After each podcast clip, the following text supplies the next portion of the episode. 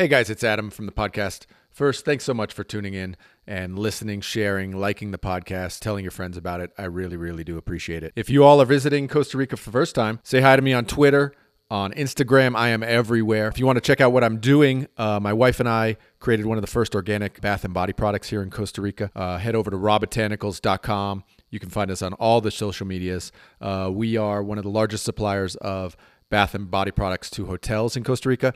Uh, we basically created the whole market here for luxury refillable bathroom products. We're pretty proud about that. Just reducing the amount of waste here in Costa Rica and trying to spread that message across the world. And uh, check it out. It's rawbotanicals.com. You can find us uh, anywhere on the socials. Just uh, look up Raw Botanicals and say hi. Thanks and uh, enjoy the podcast.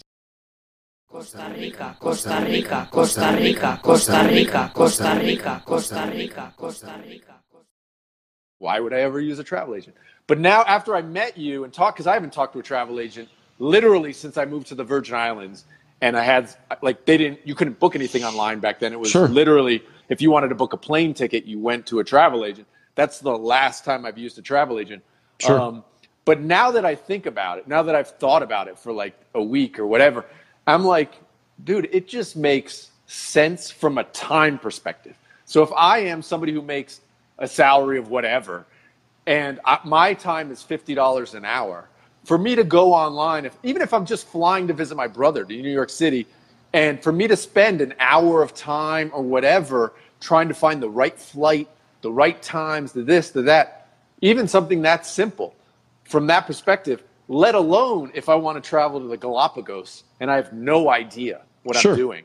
Like Yeah. it just makes total sense. Like why would I want I mean unless I get a thrill of like researching travel, which I and some not. people do, and some, Some people, do. are like Yeah, that. yeah, Some people want to get And, on and look at hey, Wikipedia, all the power to you know. But other than that, dude, I don't want to do that, you know. And then I'm, I'm thinking, I'm like, dude, this makes total sense, like for almost all travel, right? Sure. I mean, do you get that a lot where people like the light bulb just goes on, like? Well, oh, yeah. I mean, it's just Yeah. like, um, yeah, it, it, it's it's it's you know, like the first time that we talked about it, and I saw your expression, I was like, yes, we do exist, you know.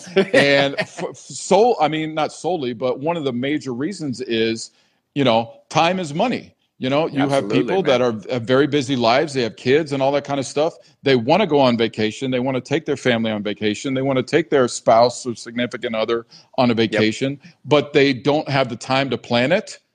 Yep. That's where Yeah. a travel agent, myself, would come into play. And again, it's it's knowing your client. You know, okay, so where where have you been? Where would you like to go? Do you have a budget in mind? Um, Right. Is there stuff that you want to do while you're there? Do you want to, you know, do you how much Sure. time do you have? What time of year and all that kind of stuff? And these Yep. are all questions that I'll ask. And you know, that may be a lengthy conversation or whatever or something. And you know, then you kind of get the the rapport going and stuff like that.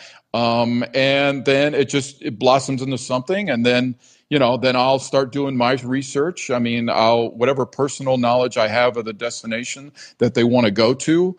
Um, I'll share that with them, and oh, hey, you got to go to this restaurant, you know, Right. or whatever, Yep. something like that. If I've been there, if I have personal Sure. personal experience, um, and then you just start the, you know, then you start the process, if you will.